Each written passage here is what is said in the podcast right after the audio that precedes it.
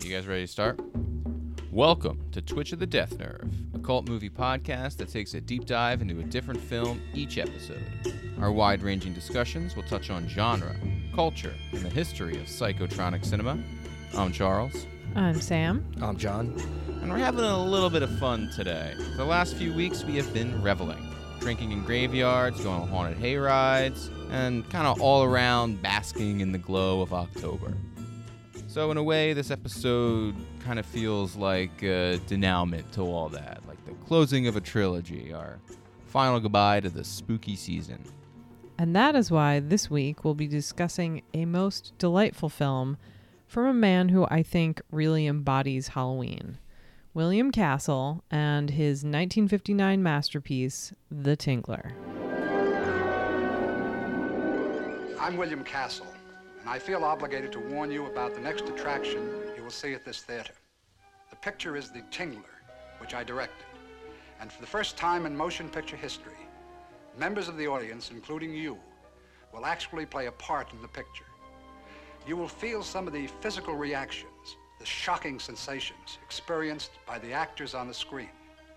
I guarantee that The Tingler has more shocks per minute than my last film, The House on Haunted Hill. But don't be alarmed. You can protect yourself.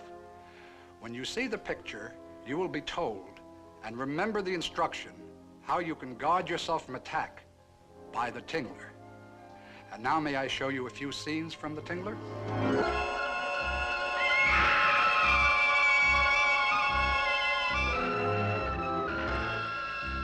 All right, so here's a uh, cute little synopsis I picked up from some random poster with the username Gary KMCD on the Internet Movie Database. What's the date? Do you have a date? I don't have a fucking no, no idea, no idea when this kid wrote this, but I mean, it's a it's a real piece of work. This synopsis.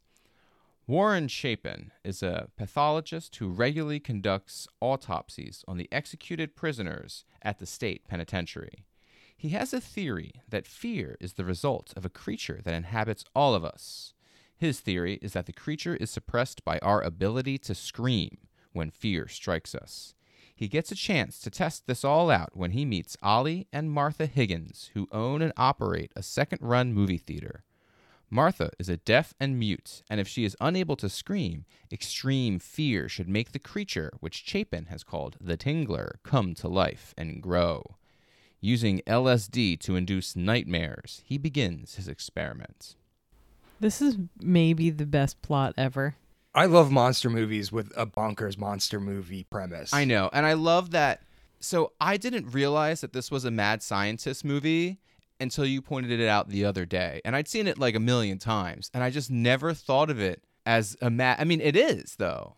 Right. I think I think it's hard to to think of it that way because Vincent Price doesn't seem evil. Like he's not the villain. Usually the mad scientist, is the mad science movie is the villain. So, the thing that I love about so many William Castle movies is maybe aside from the 13 Ghosts, most of these horror movies that he made in the 50s and 60s, the protagonists are they're not really heroes. They're No. like they're not quite anti-heroes. They're just sort of in this moral gray area. For sure. I mean, I wouldn't call Vincent Price's character the villain, but I mean, he does He's some not a good guy. Yeah, he does some bad guy shit. He's likable, but Yeah.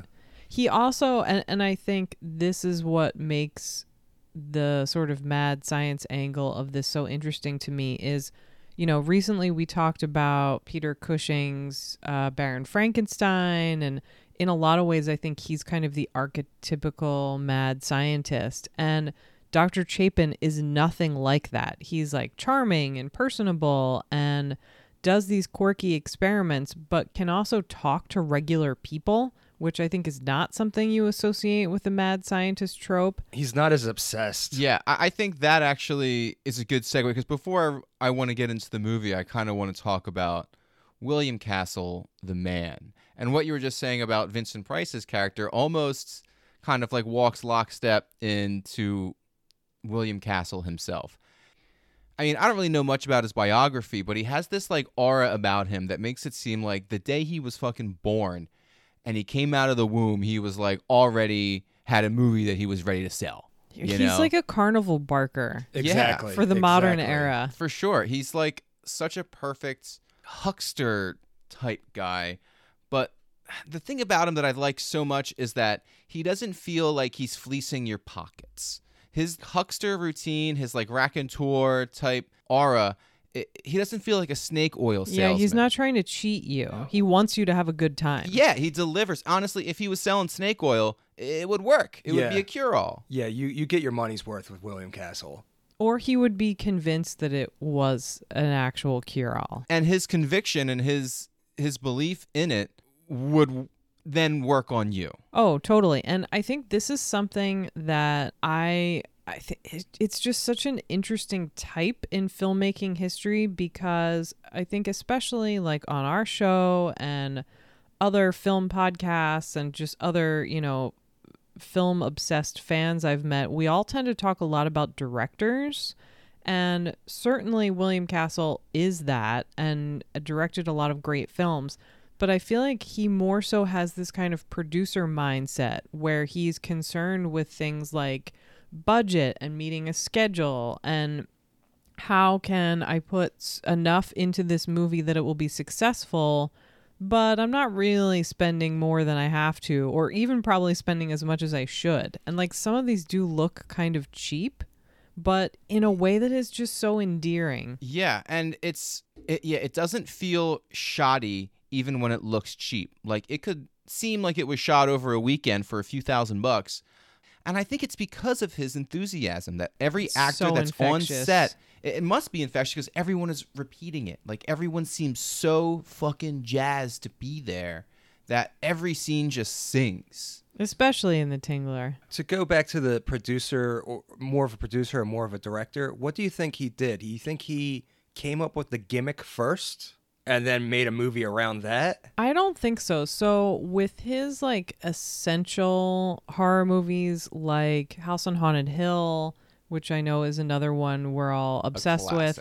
And I think also Macabre and Homicidal, that sort of like stretch from the late 50s into the early 60s. He worked with this writer named Robb White. And so I think Robb White came up with the loose plots, and then William Castle would sort of fill in the blanks. Yeah, I and- can see him in the background just clapping his hands like, "Yeah, that's perfect. That's great. I love that." Yeah, throwing in lines of dialogue like the greatest line ever. It does a lot more than tingle. Maybe it's the force that makes your spine tingle when you're scared. Exactly. Tingle. It can do a great deal more than that. You know, it's odd. I've been experimenting with this force for years. Never had a name for it until now. Now I think I'll call it the Tingler. I can see that with, with House on Haunted Hill and, and and Mr. Sardonicus, but the Tingler feels like something where like we have this thing that's going to zap people, and we should come up with a premise around that. yeah, it's magical. It really is. It really is. it's also so him. It is. So growing up, I didn't really know anything about William Castle until uh 1999 when my sister took me to see Oh, the no. House on Haunted Hill remake. Most little kids of you know Yeah, the it was great at the modern time. age do not know who William Castle is. Yeah, yeah. But because Stephen Rush's character was like an amalgamation of Geoffrey Geoffrey Rush. I'm sorry, sorry. His yeah, Geoffrey Rush's character who played Steven Price was this amalgamation of William Castle and Vincent Price. and it's the best part of that movie. He is terrific in it. He just like he sells it. Like you can tell he is really getting into I mean, he's great. He is also kind of like a little bit of a modern era Vincent Price. I mean, he's great in the Pirates of the Caribbean movie. he movies. loves He's the best part the of scenery. those, he too. he Yeah. can chew the scenery like nobody's business. But after I kind of found out that William Castle and Vincent Price were like real people, I kind of went lightly digging and I was just like I didn't really see many of the old William Castle movies when I was a kid, but I like knew all about them. You know, Oh, like once yeah. that you hear about the gimmick, it's like, oh, really? And he did that for real, like in a theater, and it's it's something that you can say is a lost art. oh, totally. Like no one's trying to get butts and seats in these weird fucking ways anymore. No, no. The only way to get butts and seats is let's take an already existing franchise And make- remake it, but make it worse and more boring. For sure. Yeah, it's let's let's remake the William Castle Yeah. movies without any of the gimmicks. Where where's the Tingler kills? The Tingler Uh. kills.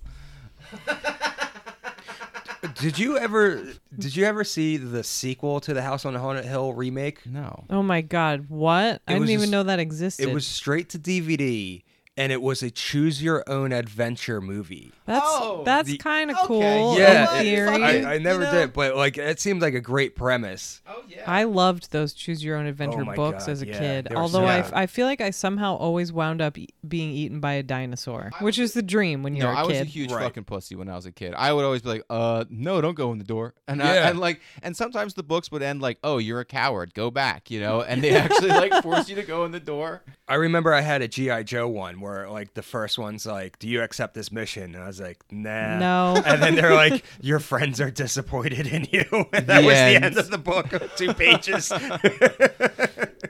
but, yeah, th- these gimmicks, like you just, I feel like I would go see. Well, like, like remember Snakes on a Plane? How like it had this crazy Yeah. marketing bullshit. Like Yeah. the movie was a piece of shit, but you gotta fucking respect these like absolute carnival barking hucksters of the modern age who are trying to do some of this. They stuff. had a thing where um, you call a number, you put your friend's name, and then um, Oh, Samuel, Samuel Jackson would remember leave that. a voicemail. and Yeah, I, you would yeah. hear Samuel L. Yeah, Jackson had- leaving a message I for had you, my like my mom like everybody at work got Samuel Jackson to call my mom like nine times to leave nine That's voicemails. incredible. leave a fucking message. Yeah, after go the see snakes on the plane, tone. Kathy. well, and that's one of the things that's so incredible about the Tingler and these William Castle movies is I think in general, film marketing campaigns, even great ones, it's like if you were there to experience it, you remember it, and in general, it sort of dies out in popular culture. But anytime these William Castle movies come up, people automatically talk about the gimmicks. Like they're just that Yes. legendary. Oh, and for that's sure. that's how I found out about them because I had a couple tapes as a kid that I would just watch over and over again. But when Turner Classic Movies started to show them, that's when I found out about the gimmicks because they would, you know, have those little interview segments where they would run down, here's everything that he did on the Tingler and Yeah. And Emergo and it just it's so the the thought of being able to get away with something like that like it must have been so expensive to go around to all of these small regional theaters and convince them to like string up a skeleton Yeah, but the thing is though is that if the people that were going around and doing all that were doing it out of love, you know, like Oh, they, like, yeah. they wanted to be around William Castle, and like the idea of traveling going to a theater, like that's fun. That's like a fucking vacation. Like he made the the entire act of your like post production advertisement into a party that everyone wanted to go to and be a part of. And it's like, and how, what, I mean, as a guy who's budget conscious, what better way to keep the cost down than to have everybody want to be there and everyone want to fucking give it their all? And you could take advantage of the word of mouth because it wasn't like nowadays where a movie is released in every theater at the same time. It's like, oh, Yeah. we're just going to be The playing in release was Texas. staggered Yeah. Yeah, you hear about it playing in Lubbock, Texas. Yeah. And everyone in Austin's like, yo, when are we going to get the Tingler?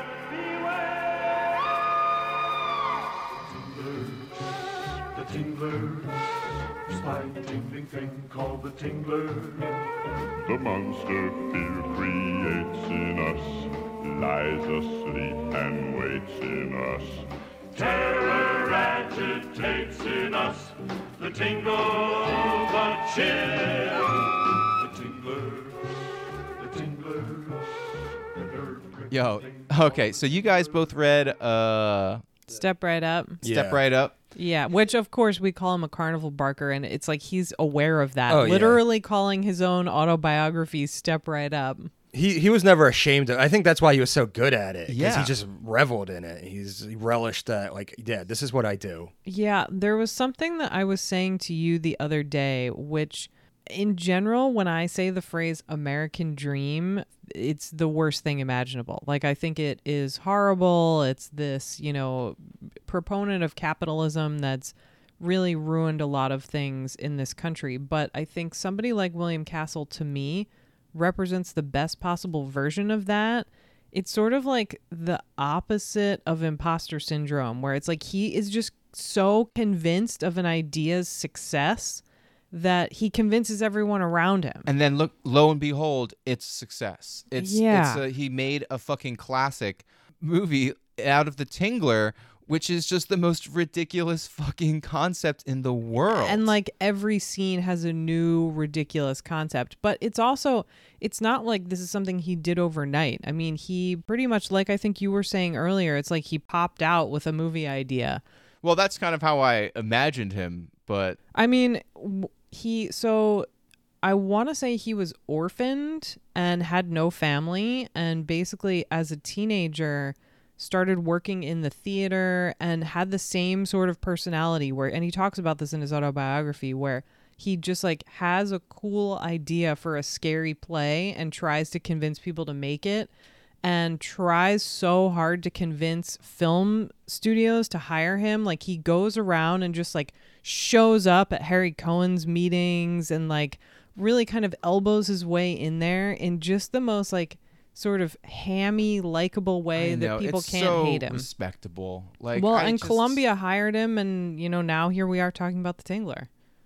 It's magical, and he also produced Rosemary's Baby, so it's like it continued up until the day he died. His like enthusiasm for making these films and also for marketing them. that he had a good eye for what was going to work because Rosemary's Baby and The Lady from Shanghai were two movies that he read the book, recognized like this is going to be a hit, and wanted to make, but Oh, another yeah. director kind of stole it from him. Uh, Lady from Shanghai is Orson Orson, Welles. Welles. and then uh, Robert Evans wanted Roman Polanski for Rosemary's, which for Rosemary's Baby was the better choice. Sure, but he still was the producer Yeah, and oh, bought yeah. the rights. Yeah. and You know everything. what? So I am probably gonna get some. I know I've gotten flack from you over the years for this, but I'm not the biggest Rosemary's Baby fan. Yeah, that's crazy. I'm also not the biggest Polanski fan. Well, I was gonna say there are better Polanski films than Rosemary's Baby, but both are I great. like Chinatown. I mean, I think Repulsion's fucking cool. I love Chinatown. But what well, what I'm getting at here though is that now that you mention the idea of William Castle directing Rosemary's Baby, It's all wrong. No. I think it sounds fucking cool because all of the things that are in Rosemary's Baby that I kind of don't vibe with, I could see myself vibing with in a William Castle movie. Well, it would be way more fun and way less creepy and paranoid. and and a lot less modern and realistic too. Yeah, It yeah. would you like you a wouldn't get those movie. realistic performances. You would get those we're having a We're you know, having a gay good old time, time. here. Yeah, Whereas of- no one on the set of Rosemary's Baby was having a good time. No. I mean, no, and that shows. Fucking look at John Cassavetes' his fucking haunted, fucking melting eyes. That movie. He's supposed to look like that though. Who, who would Vincent Price play in in John Cassavetes. John Cassavetes. Oh yeah. Uh, He would be Guy. Yeah, I guess Although so. in the late 70s he would have been too old for that Yeah. part, but if it had no, he would have. He would have been the neighbor across the way. Yeah, the- it was- the- It was Oh. late '60s, 1968. Yeah, but the book was written in 64.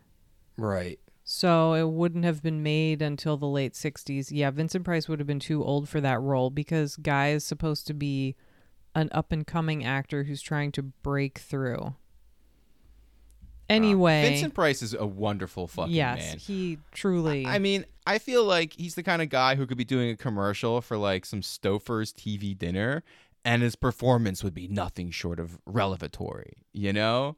And like the Tingler's no different. He's just, he's amazing to watch. And I think this might be, this is my second favorite performance from him. Theater of Blood uh, gets the number one spot. I was going to ask you guys what your favorite Vincent Price. Oh, it's movie is. Theater of Blood. I Is it- think I love he's Theater of just Blood. he's he's at like the top of his like hammy game, and I, I just love it. And it's such a gory flick. It's so cool. I don't think I could ever answer this question. You I hate mean, picking favorites. I hate picking favorites, but I also Vincent Price is maybe my single favorite human who has ever lived. I mean, since you mentioned the Stouffer's commercial, I have so Vincent Price did a lot of food themed ads. Like he was a gourmet a gourmet cook. He wrote a couple of cookbooks. One of What? one of them I have in my kitchen. oh my Um, god! Yeah, we should cook some uh, Vincent Price That stuff. it would this be year. a good Halloween Yeah. send off. That would be fun. A lot of the recipes are sort of horrifying though because they are very mid 70s, which if you know anything about like gourmet food and food magazines, it was a lot of like jellied things and Oh yeah. There's not a lot of they loved vegetarian making recipes Jello in there. molds with like fucking Meat. toothpicks, just and meat just floating Yes. around in them and shit. Oh, An wow. old I shoe. just thought you were gonna say veal. No, there are veal recipes in there. We'll have to look at it later. But he did a lot of food ads, and so my kitchen I is covered with Vincent Price food ads. You have like a Vincent Price food ad shrine. In I do. I It's a like wall. I have a whole could Vincent walk Price into wall. You praying to that some night with some incense burning and not bat well, an eye. who do you think keeps watch over my culinary experiments? Vincent Price. But so I think as a kid, I would have said House on Haunted Hill or Theater of Blood were my favorite because House of Haunted Hill or House on Haunted Hill is the movie that I watched. Like I, I've had you know lifelong insomnia, and so I would be up at like four in the morning, freaked out, not able to sleep, and my grandmother would come downstairs and watch House on Haunted Hill with me. And so that was our like That's your glass of warm milk. yeah, that's my glass of warm milk. But for my old blog, like over a decade ago, I did a Vincent Price season and I watched and reviewed like a hundred Vincent Price movies. And oh my god, Sam. I love Vincent Price. Slow down. But that made it really impossible for me to figure out which one is my favorite because it's like you've got the Corman movies, you've got the the sort of weirdo stuff that he did, like Yeah. Confessions of an Opium Eater, And honestly, I think that it's entirely commendable of you. to be so compulsive. No. uh to just not have that desire in your heart to just like pick favorites with stuff. I know me and you John like growing up, Yeah. every conversation we had is like, "Yo, what's your favorite fucking Top five. top 5 times Jason walked by?" you know? Clearly, the answer to that is the time when he uh, steals the boombox and Jason Takes Manhattan. Oh my god. You you got a soapbox, Sam, and your soapbox is Jason takes Manhattan is a What's the one where he does the Bond knockoff? what? Yeah, he like you know in every James Bond movie starts with James Bond Oh, walking and he- uh, six. Yeah. Is that it? Yeah, Yeah. six starts with James Bond. Yeah, we just saw that at the drive-in. We also got to see the Tingler at the drive-in Ah. this summer. Okay, so the Tingler's great gimmick that I'm sure you already know about, so I'm just, you know, going over old yesterday's news is uh, at the towards the end of the movie, there's a a character who's the proprietor of a small silent film house, and the Tingler, which is this parasitic creature that lives in everyone's bodies that feeds off of your fear, and the only way to possibly expel it is by Screaming. as loud as you can.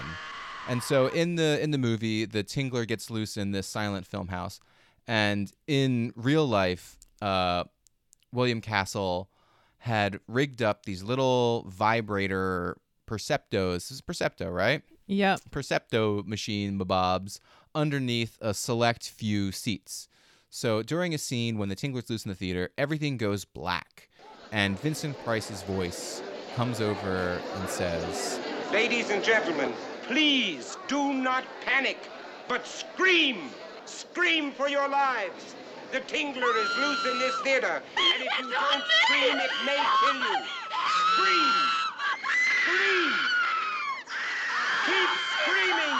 Scream for your lives! It's here! It's over here! Help! Help! Help!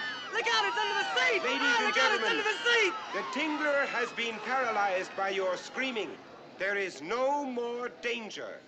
We will now resume the showing of the movie. The tingler is loose in the theater or, or something you know and and then the seats start to vibrate so when when we went and saw a wonderful william castle marathon at the mahoning drive-in curated by harry from exhumed films during what was the weekend My birthday. your birthday weekend what, what was the weekend uh it was the- Schlockorama, Schlockorama. which which Harry does every year, and it's it is worth always the amazing. pilgrimage. It's just it's a great great weekend.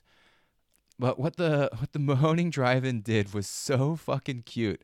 They had like the the guy that runs the like projection booth at the theater came over the the radio and was like, "Ladies and gentlemen of the Mahoning Drive-In Theater, the Tingler is loose." And like they had It's someone loose at the drive-in. and like walking by your car, shaking around a little Tingler puppet, and like kind of like shaking your car up, like some. It was just so wonderful to like, actually be able to sort of experience some yeah, of these gimmicks. yeah, and to exp- I mean, it's so good. to me like that's just as good as the real fucking thing because there is people out there going the extra mile to make sure you had a good time watching a movie. I mean, have you guys ever seen popcorn? Yes. Yeah. Yes. So I forgot all about that. I would love if someone did a real life version of popcorn aside from, you know, people getting murdered. Yeah. Where so if you haven't seen Some people popcorn gotta go. Yeah, some that people would be cool to go. too, honestly. If you haven't seen Popcorn, it's this really fun 80s slasher that is perfect to watch for Halloween, but it's set in this movie theater. And they do a marathon of horror movies, and each movie has a different gimmick. And I would love it if somebody like Exhumed or something like that had a movie theater marathon day where they got a different gimmick for each horror movie so that we could actually experience them. Yeah, That would be so the good. best thing ever. Um, have either of you ever seen? Is it Joe Dante? Oh, matinee. Matinee. Yeah. Yeah. Never, and I've always wanted to. So I haven't seen it since I was a kid, and when I was a kid, I loved it. I rented it all the time, and like John Goodman was his. I mean, he he's still is delightful. a wonderful, wonderful human. that being. was the the best casting choice to play Yeah. a William Castle type for guy. sure, for sure. I mean, and like William Castle's kind of like cigar chomping affect, and I love when he shows up before a movie. It's honestly, and like even halfway through at the intermission to Oh, like yeah. tell you something, or like the punishment poll and Mr. Sardonicus. I, I think okay, so I think that punishment poll might be my favorite of his Of the his gags. gimmicks. Like just because it's so simple, but like it, it just the way he just gets you to feel like you're part of it, like you're involved, and like to have a poll where like. Do you think Mr. Sardonicus should be punished for his crimes? And it's like and then he everyone- pretends to see responses yeah, like from the audience. the audience. Yeah, like, that's my favorite it's part just of that. it's so fun. And you know, kids fell for that Oh, too. yeah, Oh, yeah. Little Yeah. kids in And- 19 what is 1961? They definitely thought that dude in 12 feet tall black and white dude was and, watching and them. also because there was older people in the audience who were probably having fun too who, who knew it was a gimmick but like loved it you Yeah. know and were having a ball with it so and it's kind of like the haunted hayrides you've been going on recently Yeah. like the little kids at first were like i'm not scared i'm not scared and then like we'll be sitting around and we'll start being like oh you know like getting scared and then we look over at the kids and they're like Terrified. they're they're they're done talking and asking for high fives from the actors. You know, they're like fucking shit. This just got real. I didn't like that last. b-" And like, ugh, gosh, it's, magical. It is. It is. I fucking love October. When I see little kids scared on the haunted hayride, like I build it up where I'm like, "Oh my god, here it comes. We're gonna get there. Did you oh see my that? god. Oh my god." I love it. I love adding to it. Yeah. And I feel like getting to see these movies as they came out in the early 60s must have been such an interesting experience because if you think about the way that horror movies in the US were at that time, it's like we were coming out of the 50s when there basically were no serious horror films or very few. They were all these sort of like big dumb monster movie, atomic terror, mad scientist shenanigans. Yeah. And then everything sort of turns on a dime in 1960 with Psycho and like Black Sunday and this I think interest a lot of directors had in Europe and in the United States to make more serious horror. I mean, Eyes Without a Face is that year. Peeping And- Tom. Yeah, Peeping Tom and William Castle's this like interesting bridge between the two because he definitely like probably my favorite thing about him is the way that he includes like beloved genre tropes. Like Mr. Sardonicus, we w- we watched it. It was with, Dracula. Yeah, with breakfast this morning. Yeah. and it's it totally borrows from Gothic literature and Dracula, but you have other stuff like macabre and homicidal that borrows from Psycho and has that sort of more serious suspense tone. But he still has that camp Yeah. of the 50s, that like fun fun It's 50s like mean. vibe. Some of those are like mean spirited but fun. oh yeah. Yeah, that's the when I rewatched The Tingler, I was kind of surprised at how serious it took itself. Yeah, Like even though it was campy, had the gimmick, but it still was never like winking at you. It was Yeah. like, no, this monster will kill you. For Yeah, sure. it- and, uh, Vincent Price, you got to pay a debt of gratitude to him Yes. because he sells it. Like he doesn't a fucking great actor. You know, people like to talk about how he's so hammy and he chews the scenery, and he does. he does. But I feel like sometimes there's this inclination to talk about Vincent Price and actors like him as if that's the only work they could get and they're just sort of schlocky and hammy and that's all they can do. Yeah. But I think you need a really incredible actor who has a great range, who is classically trained.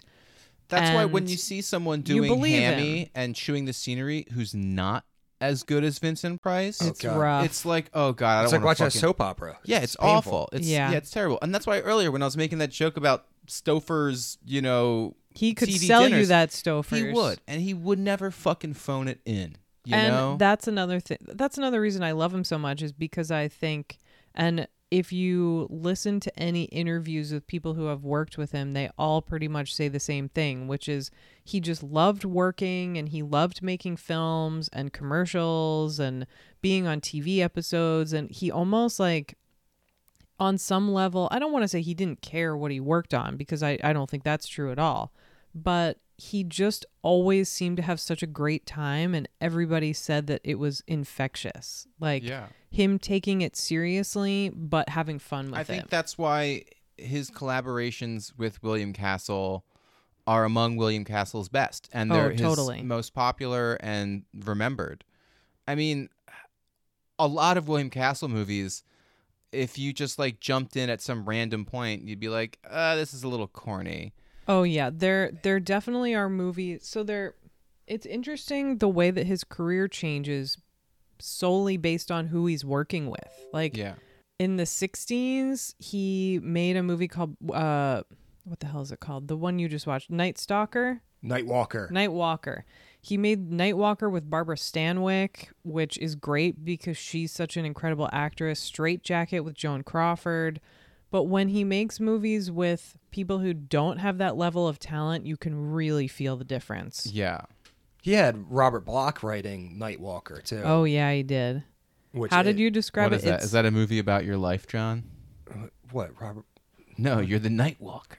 You're the Night No, it was. It, it felt like his Spellbound. Yeah, it had it's all great. like the weird like dream imagery happening. It's so it's one of those. So almost all of his movies, aside from Thirteen Ghosts and some of the comedies, and even some of the comedies have this. There's always this like bad marriage where a husband is trying to kill a wife or vice versa. He apparently was Yeah. super happily married his Oh, entire I- life, but you wouldn't know it from his I was movies. gonna ask if there was something going on. Oh my you know, god, behind the scenes you've got to him and the read his autobiography. I would the love way to. the way he talks about his wife is the sweetest thing ever. And it's like every other page. I think her name was Ellen maybe. Yeah.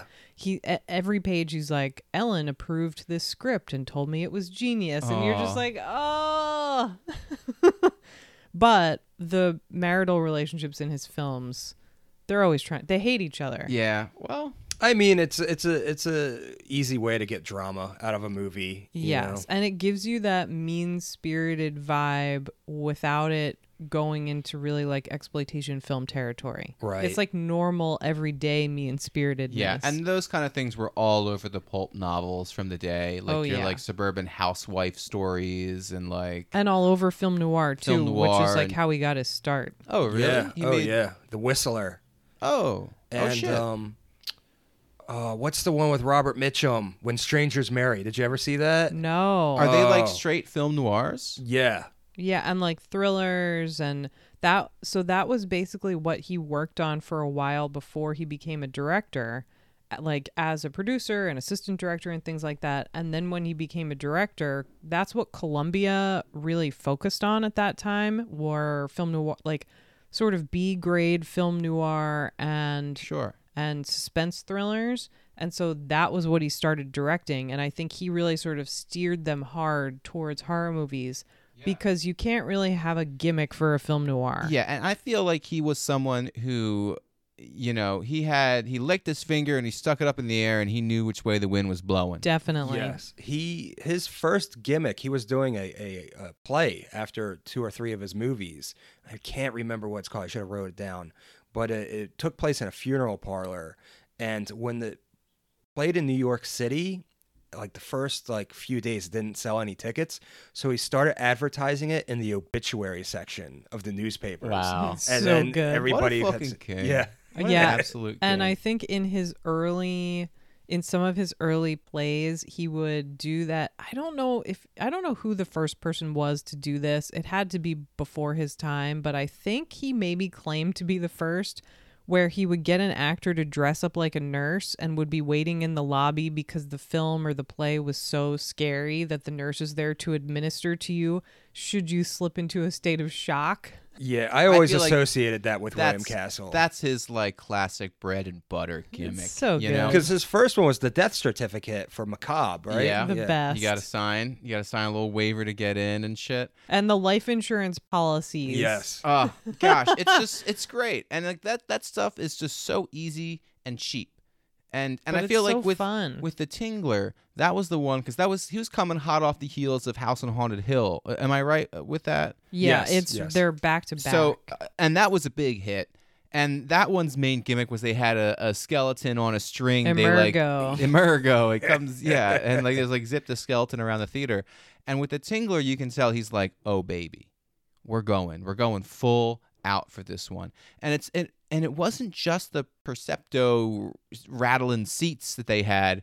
They also had some lady, a plant, in the audience for the entire film, who at the end of the movie faints and falls into the aisle and a couple doctors have to have to pull her out of the, the- theater and like drag her away and then a, a few minutes later that's when the seats start buzzing so it's like Can you, got- imagine if that was your job? honestly i would fucking love that job and i hate working I know you do, but it's almost like a tra- it's sort of like a cross between a traveling salesman and somebody who works at a haunted hayride or haunted attraction except Yeah. you you're just going from theater to theater. he's a fucking carny wonderful. he's a fucking carny in the best way possible and it's yeah, yeah it's not not in a bad way Well, no, it's interesting because if you think about Dracula and Tod Browning, Tod Browning was an actual carny before he got into Whoa. directing. His his uh He was buried alive. yeah, he was like the living skeleton was his most popular performance where they would bury him alive and he would just chill down there for like 12 hours and then they would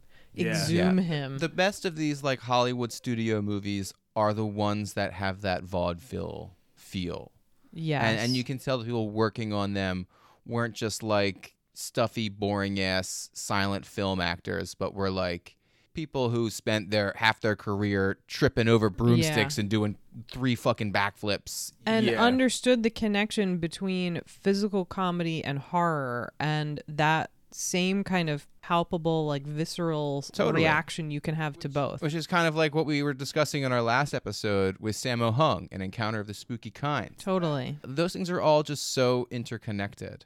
but it's also so easy to fuck them up when you're making a film and you don't have that just like genuine sense of love Yeah. or like a talented cast That's why when you see like a lot of like shittier new movies, I mean they're coming from the right place. A lot of them, you know, like. uh, You know what I'm saying? like Yeah, some of these like the- direct to Netflix flicks that are just like all over the place. The the thing is though, eh, back when William Castle was making movies, movies were like a destination. Like it was like It was an let's go event. to the movie. Yeah. Yeah. Nowadays movies are just a distraction. it's content. Yeah. we just want to scroll through the options Right. Uh, What's what are we gonna watch for thirty minutes before we go to bed?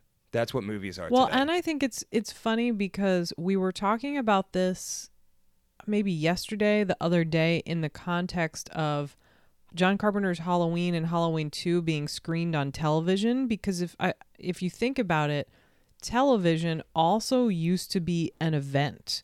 And Oh, they yeah, would right. promote the crap out of TV movies or movies just screening on TV, especially for certain holidays because like you couldn't just turn it on and watch it whenever you wanted. It was like you, had, to know the look schedule. The TV guide. You would go through it and see what was playing on what I channel. that. And like I would write stuff down. Me I'd be too. like, I had a highlighter. Tuesday, Yeah. seven o'clock. They're playing Godzilla 1985 on the WB, and I am not gonna fucking miss it. I had my grandfather trained to be like, "Look, there's this Vincent Price movie on Turner Classic Movies. Do you want me to tape it? You're going to be in school." Yeah, I so my parents we didn't have HBO growing up or like any any pay stuff, and well, my parents were kind of poor. I, I remember one time they fucking cut off the cable and they said it was to like punish me for watching too much TV, but they just couldn't afford the fucking cable bill. But anyway, so my neighbor had HBO, and I remember I gave him a blank tape, and I wrote on the blank tape What times? the times and the title of the movie Double Team. And I wrote Jean Claude Van Damme, Dennis Rodman. I said, please, eight o'clock tonight on HBO, Double Team is playing. I need you to tape it for me. I'll do. I mean, please, please, please. And he's like, sure, I'll do it.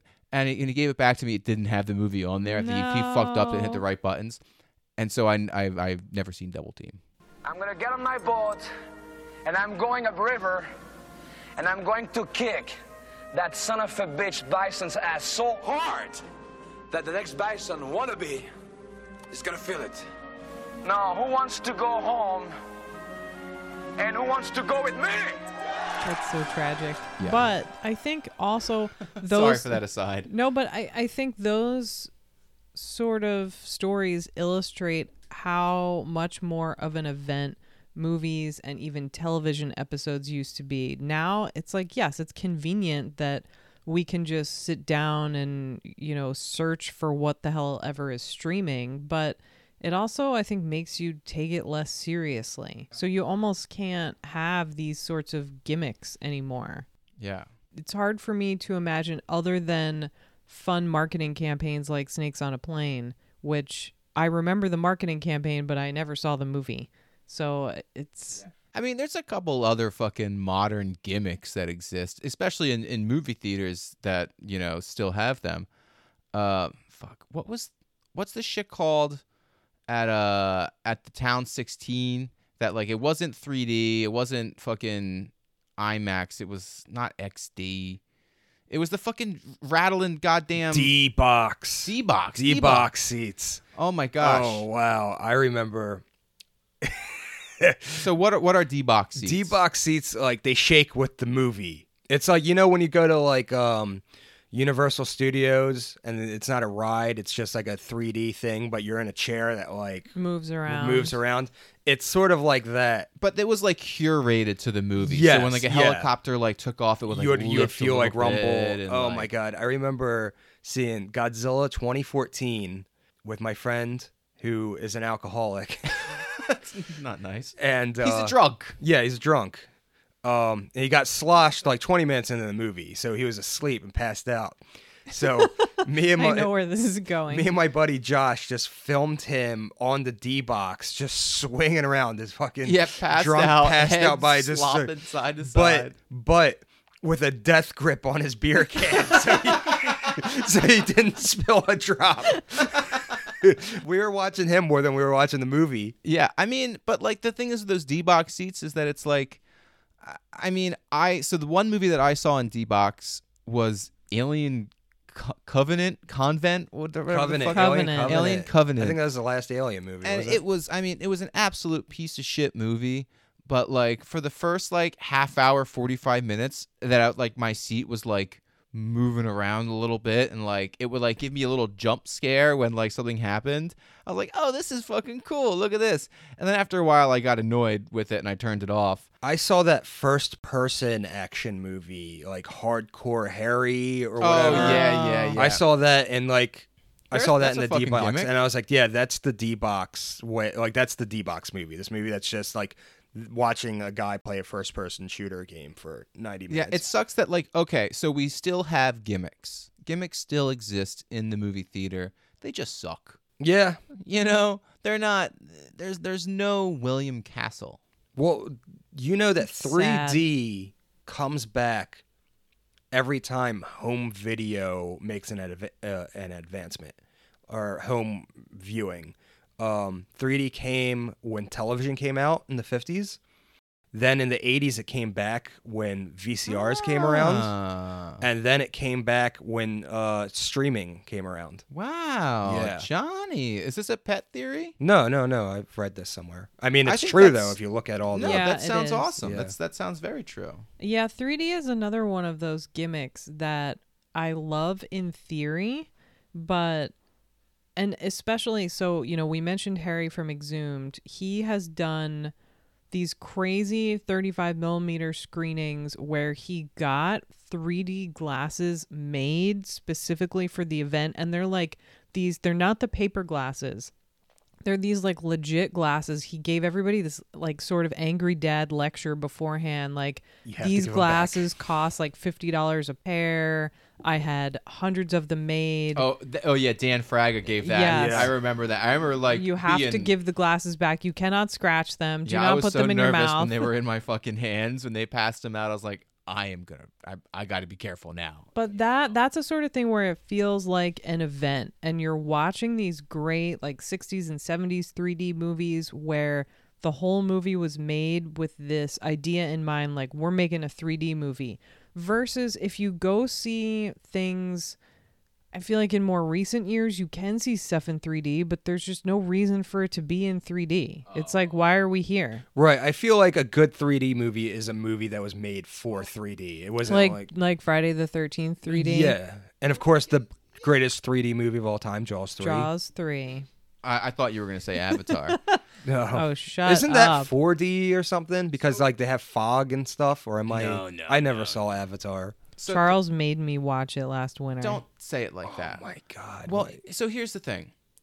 I think it's a piece. I mean, it's not a good movie. It's just fucking a three-hour-long Fern Gully. Which I watched on mushrooms, so that was probably the best time. There time. you go. There you go. I mean, we're we're gonna get to psychedelic drugs very soon once Oh, we turn this yes. conversation back to the Tingler.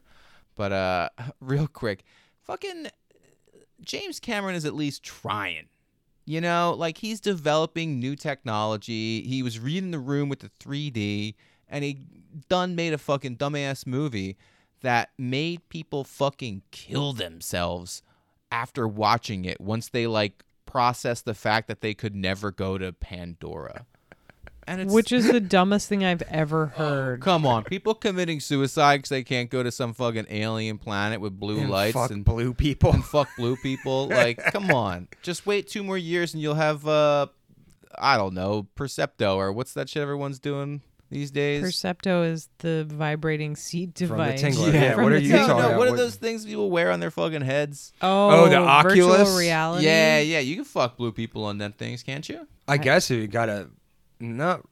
I mean, if you John, you know what I'm getting you for your birthday? if you hold down a normal person, but you make them blue on your visor, I guess so. What? Or you could just ask a normal person to wear body paint. I don't think you need a I don't think VR you, uh, device. That ask a one- normal yeah, person but- to wear body paint. okay, Come on. n- normal as in a biological human. But it will who- smear on you, so the, the no, illusion not will. not good Oh my body God. paint. Can you okay, ima- wait a minute. If I ever was unlimitedly wealthy, or even limitedly, What are you about to say? I would do a porn remake of The Tingler, and my gimmick would be vibrator seats. There you go. Oh, it wow. it's like. Yes. And the tagline would still work. All you have to do is scream. I Oh don't my think in today's culture getting penetrated So- by your movie theater seat will be. Well, you would know what? you would have Culture to is sign always- a it's release. always- Yes, you would you're- know what's yeah, happening. you're So right. you know what this It would be a sex positive. this movie is something theater. that that I was thinking about earlier today when I was thinking about William Castle preparing my notes for the show and just thinking about his gimmicks and like kind of lamenting in my head that there was that William Castle's despite the fact that he's a huckster and they're a fucking dime a dozen, he also is one in a million. Yeah. But I think that the successor to William Castle, when you think about it, Oh no. is John Waters. Oh yes. You Oh, know, yeah. like John Waters is someone who who loved selling his movies that he just he has the filthiest person on the planet and wouldn't you love to see what they he's, are capable of He's was like a Smellorama? combination. Smellorama yeah. or yeah, yeah, Yeah. Smell-O-Vision, Smell-O-Vision. He's like a combination of William Castle and Vincent Price. Oh yeah, I mean he has Vincent Price's effeminate manners and, his just little great sense of style, and and culture. he's so sexy and yeah, for sure. He he feels like Vincent Price and William Castle. John Waters had the best quote about Vincent Price, where he said that Vincent Price was so classy because he was classless. Like he he was for everybody. Yes. And I think he made people feel that way. Like Yeah. something that he doesn't really get remembered for unless you're like a super fan is he would go on TV shows and so he had lots of different hobbies. I already mentioned he was a gourmet chef, he was obviously an actor, and he also was an art collector and had this whole like line of art that you could buy through department stores because he wanted to introduce regular people in their houses to art. God bless him. And he did all this awesome stuff like he would fund small museums and he just like wanted to share his knowledge and the things he loved with everyone, which mostly is art and culture. Like there's this I told you about it recently. There's this really awesome museum in Connecticut called the Witch's Dungeon Museum that's only open around Halloween and it's it's like a little haunted attraction. It's full of all these old movie props and animatronics. And Vincent Price helped fund the museum and like pay for the upkeep of these movie props. And it's just amazing to me that like stuff like that still exists and can be enjoyed now Yeah. because of his generosity and his influence. It's, incredible. It's like fucking who's that disgusting like rich oil baron who basically funded Pittsburgh for the next like 200 years. Um Carnegie, Dale yeah, Yeah. that fucking dickhead. And like but I mean he's like has like this like funding of the arts in some shitty steel town, but only as a way for him to like you know, continue on his family legacy of brutality and evil. Whereas a guy like Vincent Price just fucking loves ghosts and movie props and the fucking and ghouls and just he just has this zest and love love for life that William Castle also has that is it's just it's why we love him. It's why we love the guy because he's, He's just wonderful. such a good fucking person. Hey, Vincent, I really thank you for coming on the show tonight, and so do all the Muppet Monsters. Well, thank you, Kermit. I never met a monster I didn't like. I can believe it. Hey, hey, you know, can I ask you a question? Yes, of course. Well, you know, in all the scary movies you've done through the years, mm-hmm. well, you're always turning into a vampire. Well, how do you do that? Well, Kermit, if you will forgive the immodesty, that is perhaps the epitome of the actor's craft. You see, it takes tremendous concentration, years of physical and emotional training, and enormous mental exertion. Do you understand? Oh, sure. Uh, and okay, I want to get back to the Tingler a little bit here.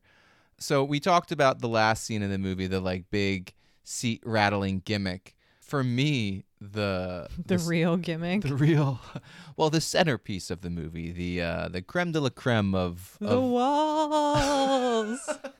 so fucking Vincent Price has this incredible like dialogue where he's explaining like I can't get scared. A child can get scared thinking a chair is a ghost and like and he's just kind of explained that he like can't get scared and then he remembers that he had that his assistant just happened to bring him a whole bunch of acid. yeah, a vial of LSD. And there's a little handbook about it. Yeah, Oh how how you work the stuff and like I love when someone says they refer to it as like a drug or something and and, and Vincent Price is like it's not a drug.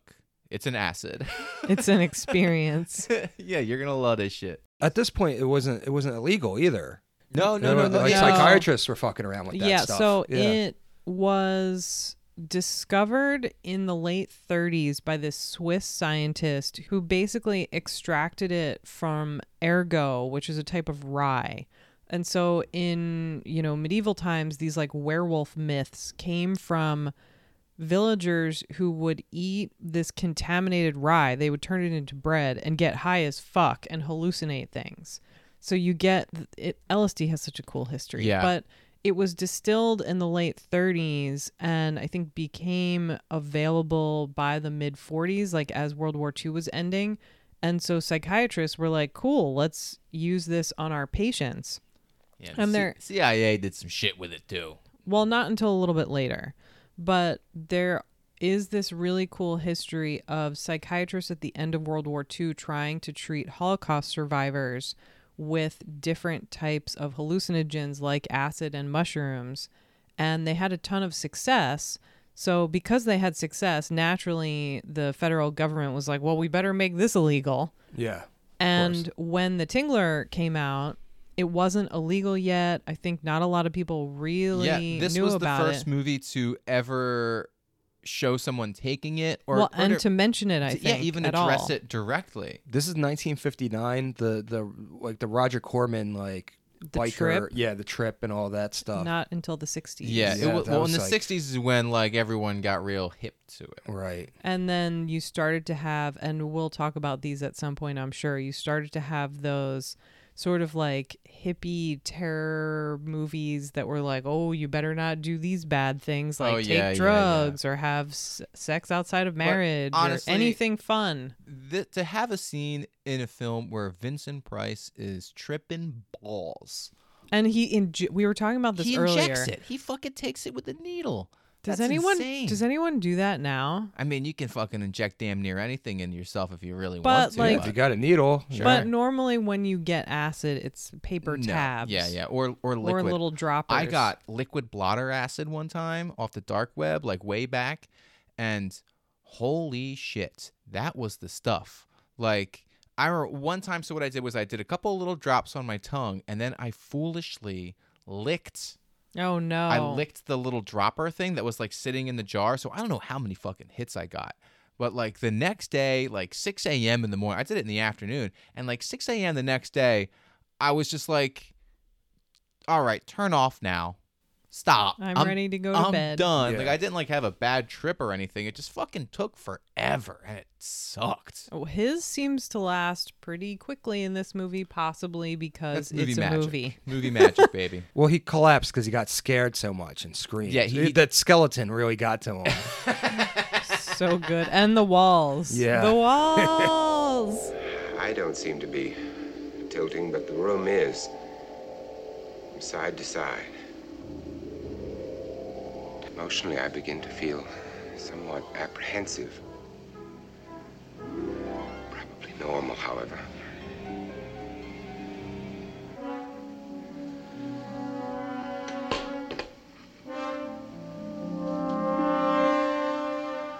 He's talking again.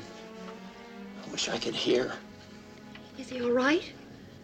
Something is scaring.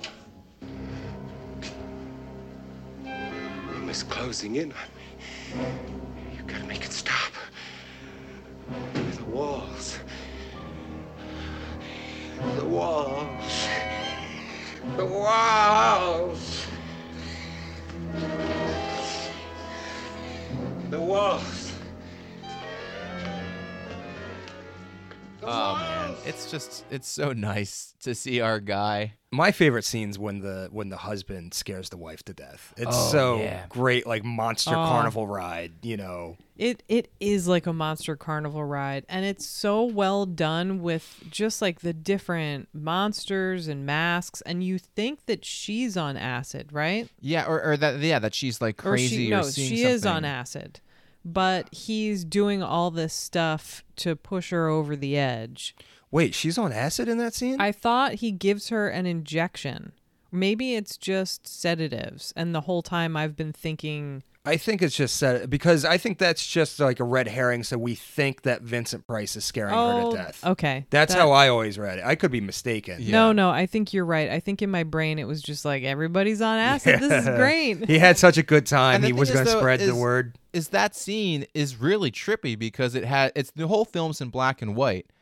But spoilers, in this scene, when she turns on the water in the bathtub and It's in the sink, it's bright red, blood. And she's uh phobic. She's afraid She's of the afraid of blood, and she's a deaf mute.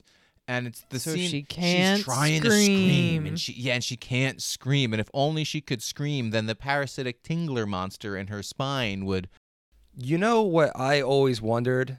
So this guy who's killing his wife meets Vincent Price at the autopsy table because his brother-in-law. Because they're just chilling over the autopsy Yeah, table. you Oh, that's a back then great you opening, could- yeah. It's yeah. like they met at the bar or something. Right. yeah yeah And he's like, this guy got executed because he killed two people. And I was always waited every time I see this, I'm waiting for it to be revealed that actually the, The husband, husband killed, killed the people. Yeah, and me framed too. them, and now is trying to kill the wife to get all the money that the whole family has. But that never, they just happened to be related to another murderer. yeah uh, Well, something, if you watch a whole bunch of these, especially the ones that I mentioned earlier from like 59 to like 63, they're def there are some likable characters like Vincent Price in this one and the two cute kids who are engaged, but for the most part everybody's pretty unlikable and it's this sort of vibe that everybody's really greedy and is out to get whatever they can and everyone on some level is capable of murder or being pushed to murder.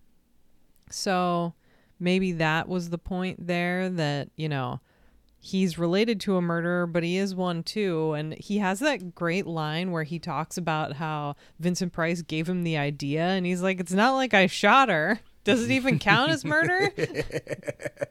like, instead, I just came up with this totally elaborate plot to scare her to death. It's like, how how is that better? Which is funny because Vincent Price nearly gives his wife a heart attack by threatening her with a gun for 10 minutes. It's great. I'm curious. I feel like you guys would probably know better.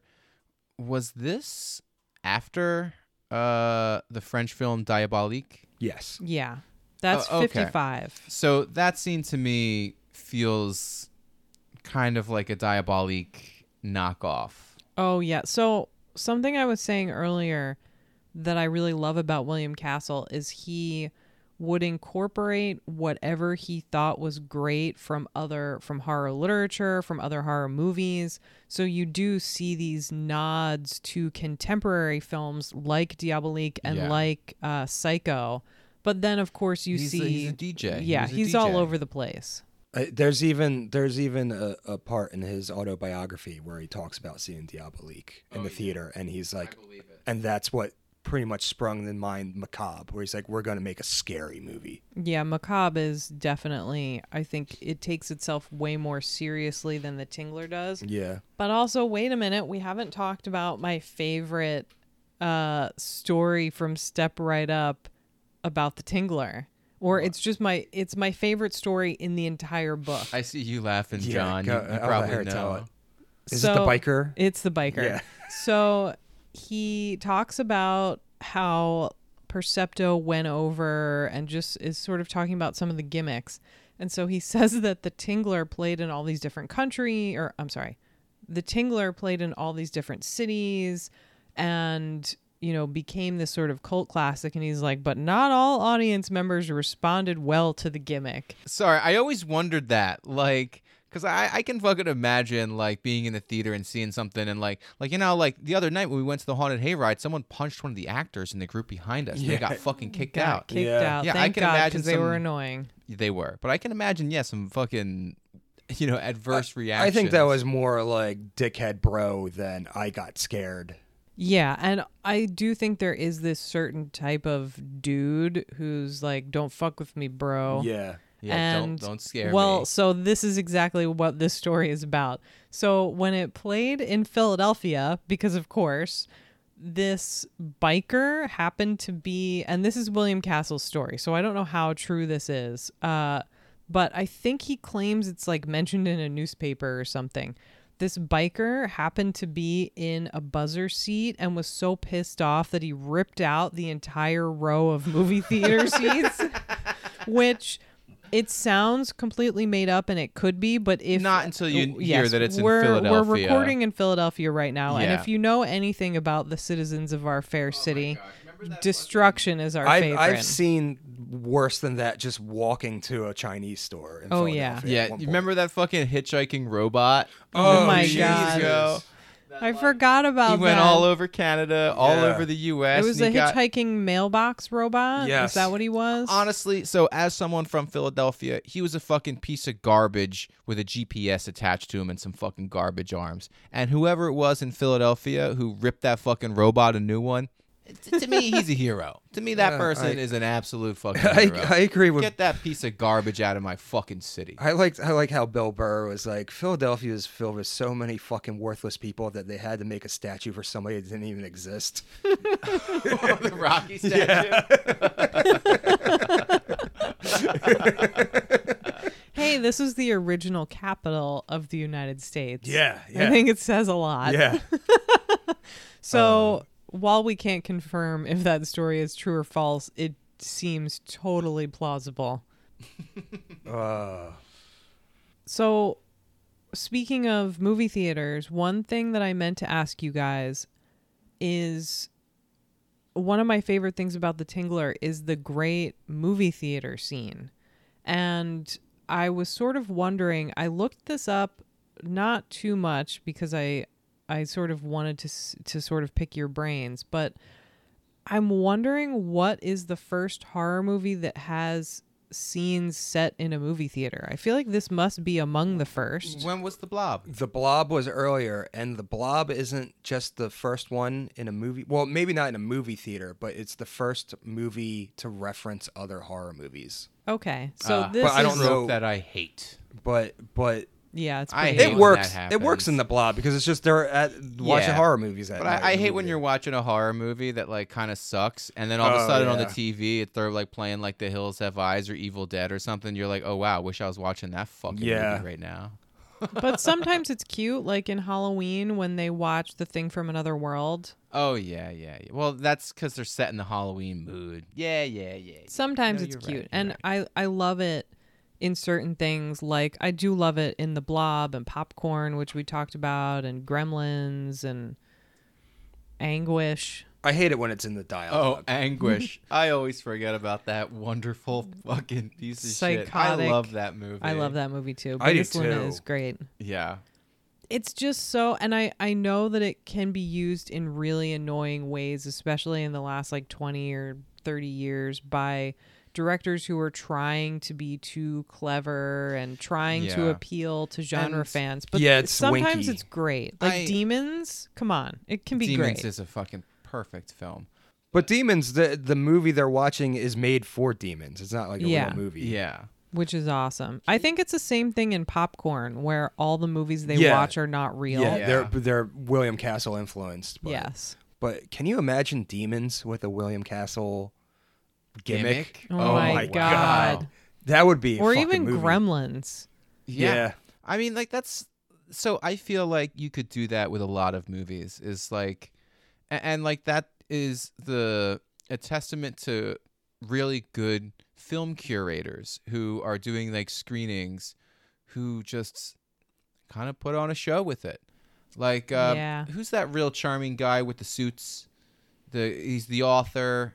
Um, oh uh Author with suits. Grady Hendrix. Yeah, Grady Hendrix. Grady Hendrix. Oh, he yeah. does the the Hong Kong a thon. He was did, a did lot a of fun. '90s marathon, and he comes out between the movies and he just like hypes the crowd back up, you know. And gosh, his I, so I- his hyping reminds me a lot of those like hosts on Turner Classic Mm. Movies who between the movies they felt very different to me than the sort of like mainstream channels like TNT or USA Yeah. who wouldn't have any research and maybe would make fun of the movie and just like weren't interested in it but the thing that I noticed and that always would excite me about watching Turner Classic Movies is like they would have really interesting information and they would seem to be taking the movies seriously even if it was Ed Wood or William Castle or Yeah. like just as seriously as if they were showing Casablanca or something.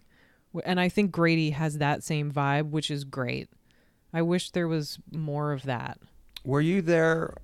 I know it was a group of us. It was Texas Chainsaw Massacre at the at the Tilton Theater. scratched up print. No, Like, no, oh no. Oh I remember you God. telling me about it. Nearly unwatchable, which is perfect for the movie. It was just so ugly. And then at the end, the guy runs through the theater with the chainsaw. And it Oh, was just, oh, like, Love cool. it. That's so nice.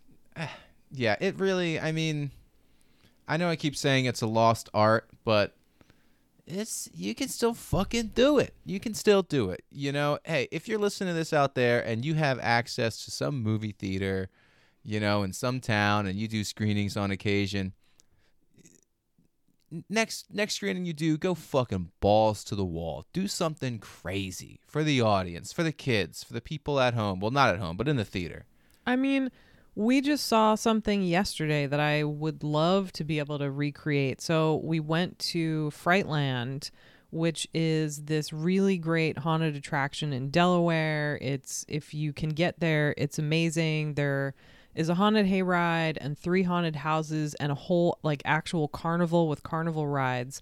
But on the haunted hayride, one of the set pieces that they drive you through is a haunted drive-in, and they have an actual screen set up showing Night of the Living Dead, and it would be so awesome to even just have your own like kind of neighborhood backyard drive-in that's also a haunted attraction. Yeah. The people around Halloween that deck out their fucking yards and lawns. Respect. God bless those Yeah, people. Respect. Absolutely. You are kings and queens and just general royalty in my eyes. That's the only reason I want to have an actual house. Like I live in a little crappy house right now that is fine, but doesn't have you know a yard or a or a porch. And the only reason I want those things is so that I can Yeah. decorate my house for Halloween and sure, scare for some little kids. Yeah, if you're if you're listening out there and you don't have a yard or a porch, put a fucking pumpkin in your window for the love of God. Yeah, I always have like six or seven jack o' lanterns up on the porch. Yeah, yeah. Oh, carving night's coming up. I think after after we record and we start, you know, feeling our feeling our, we got we got to carve up some fucking pumpkins. We sure do. All right. I think that's uh, as good a place as any to leave things for the day. Before we do sign off, I really, really want to shout out our our homies over at Cinepunx and just like the whole Cinepunx family. Yeah, They're- there are so many other great podcasts and if you, you know, I know it's Halloween and everybody wants to get out of the house and trick or treat and watch horror movies, but if you still want to dive into some spooky content, there's been a whole month of planning of essays and playlists and all kinds of amazing yeah, stuff, not just our episodes. They're absolutely tireless there, and, and we're so happy that they're our network and they're releasing our show for us. They do they do a lot. And I also want to mention the Iron Sequels podcast. Uh, I was just on an episode that I think should be out by now, all about uh, Possessed 2, the totally psychotic Hong Kong sequel that I saw recently because John showed it to us, Yeah. and it is batshit crazy. John is our uh our William Castle. He's He our is. he, he he brings up he brings us some movies sometimes Yeah. that Are really mind boggling. and Possessed 2 is one of them. it's it's great. I recommend it to anybody who has not seen it. See Possessed 2. yeah. And uh, I know you already mentioned it in a previous episode, but I just listened to your your Manhunter episode Oh, yeah? Yeah. on uh first time. Oh my gosh, that was a really fun ep. I yeah, give that a listen. And you know what? Happy Halloween, everybody. Happy Halloween. Happy Halloween. It's our favorite time of year. It is the best time of year. We're already planning what we're going to talk about next Halloween. Oh my gosh, we are. But uh, so this last few episodes that we did was our fun October. You well, know, we're going to have a little more fun Uh, we're- after we're this. gonna have a little more fun, but we have an episode coming up. Gird your loins. It's not. Yeah, it's gonna be in the. In We're the going vein back of- to reality here. Yeah, things are about to get. harsh reality. Yeah, Our, our our Twitch of the Death Nerve moniker is really gonna. Twitch of the Death Nerve. Yeah. all right. All right. Goodbye, everybody. Night. Happy Halloween.